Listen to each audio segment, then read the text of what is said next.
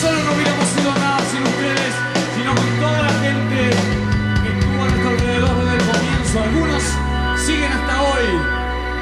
Gracias totales. Todo relacionado en No es nada ten un 20% de fantasía. Non aceptamos queixas.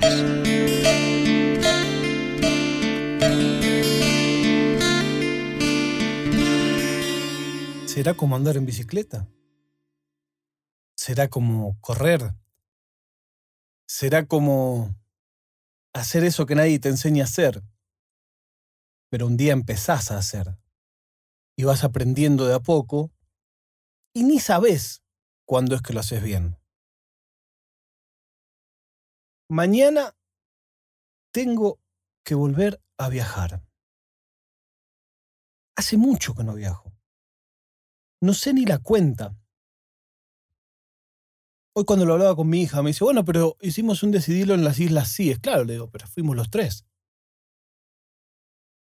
Durante tres de los cinco años de Decidilo, yo viajaba solo.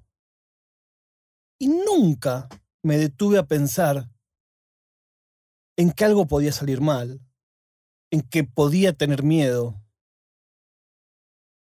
Y mañana tengo que ir a Barcelona, que es como ir desde Banfield a Mar del Plata, que es como ir de Manhattan a Brooklyn. No exactamente por la distancia, pero digo, es un viaje que no debería trastornarme en lo más mínimo. Y además voy a recibir un premio por un show de viajes. O sea que yo mañana tengo que ir y tener el semblante de un viajero intrépido tengo que tener el semblante de alguien que la está rompiendo, que me está yendo bárbaro. Porque ¿quién le quiere dar un premio a alguien que le va mal? Y estoy orgulloso de ese premio, porque mañana habrá solamente cuatro premiados, de los cuales hay un chabón que yo lo leo mucho, se llama Javier Aldecoa, que es un crack, es una mega figura, un tipo que escribe de verdad, no la monería que hago yo. Y entonces ahí es donde digo, wow, ¿y qué hago con esto? No estoy acostumbrado. Caigo en lo fácil que es para mí darle consejos a mis amigos de cómo deben manejar su carrera, de cómo deben manejar sus redes. Bueno, al fin y al cabo también trabajo de eso. Pero cuando lo tengo que hacer para mí, me cuesta horrores. Y ni hablar si cuando pido no tengo respuesta? Ahí instantáneo me hago un bicho bolita. Es muy difícil superar esa instancia de que se vayan todos a cagar. Si al final este premio me lo dieron a mí, que hice todo esto solo. Y ahí me digo a mí mismo, para, para, solo, no, nadie se salva solo, lo vivís diciendo, es cierto.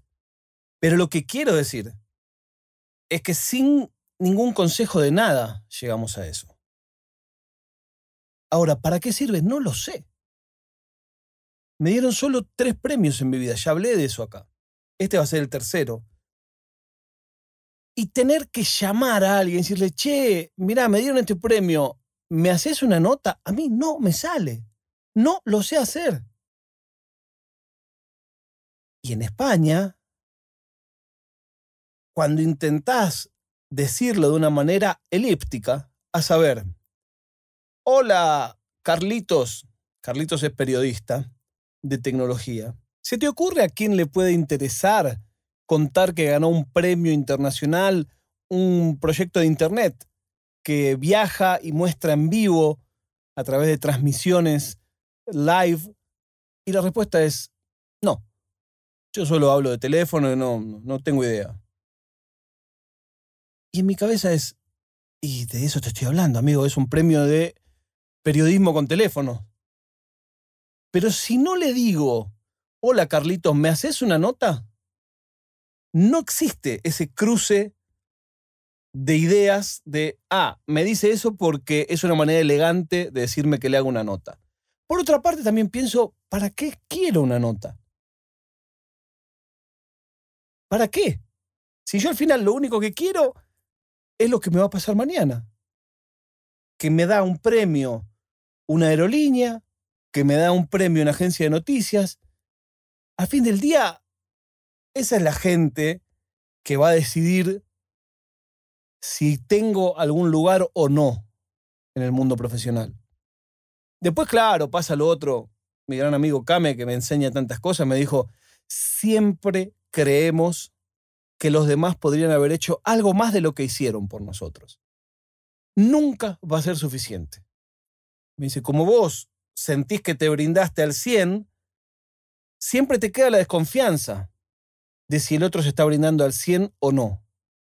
Y claro, cuando no aparecen resultados que vos crees que serían obvios, che, pero si este trabaja en un kiosco que perfectamente podrían vender mi revista ahí. ¿Cómo no me lo dice?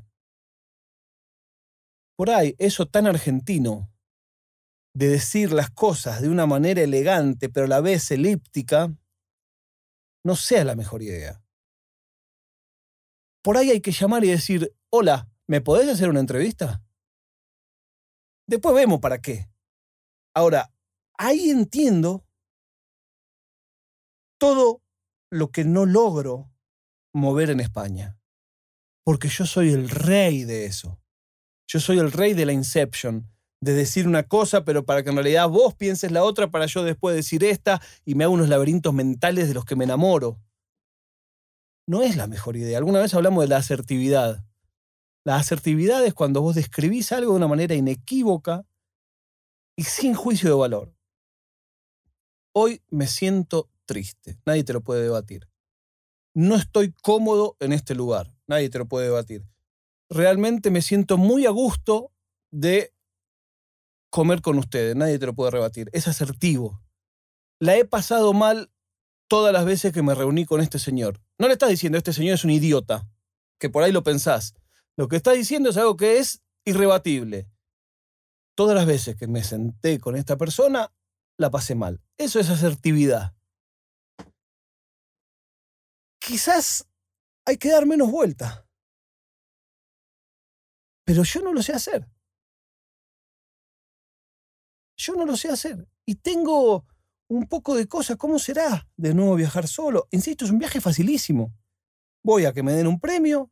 Me preguntaron ellos dónde me encuentran, cómo me encuentran, me mandaron los pasajes, te esperamos a tal hora. O sea, perfecto es todo. Y después me voy a ir un par de días, hasta el martes próximo no habrá, no es nada, me voy a ir un par de días a Tarragona a conocer el emprendimiento de unos amigos que me vienen invitando hace un montón y nunca fui, y estoy a una hora, no puedo no ir.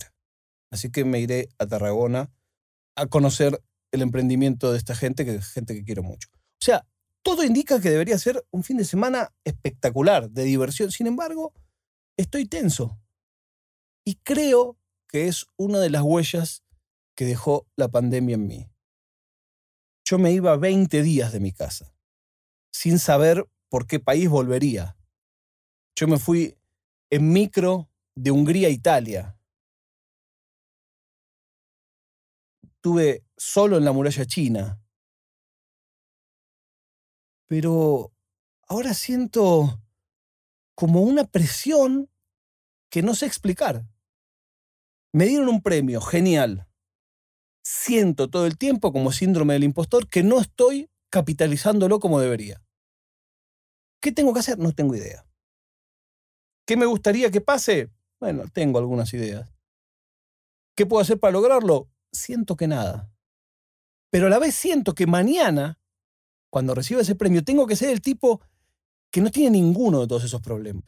Tengo que ser el tipo que se paró en la plaza de Tianmen y clavó una transmisión de una hora. O tengo que ser el tipo que se metió en la tribuna de River el 9 del 12 y metió una transmisión de 50.000 views. Tengo que ser ese tipo mañana. El que recibió el premio es ese.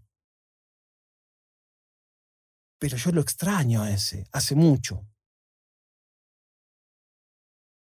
Ojalá que mañana lo encuentre. La prueba de vida del día de hoy es que hay un chabón que dice que le afanaron los NFT. Se supone que los NFT justamente la gracia es, es que queda ahí y que nadie te lo puede sacar y que está clarísimo. Bueno, un chabón le afanaron los NFT anda llorando diciendo que él tiene los JPG como prueba. Todos siglas, mundo siglas. Me pareció bastante gracioso. La seguimos en Telegram. No va a haber podcast, pero en Telegram voy a estar, en Capuchino voy a estar. Así que ahí tendremos contacto hasta el próximo martes, cuando vuelve No es nada.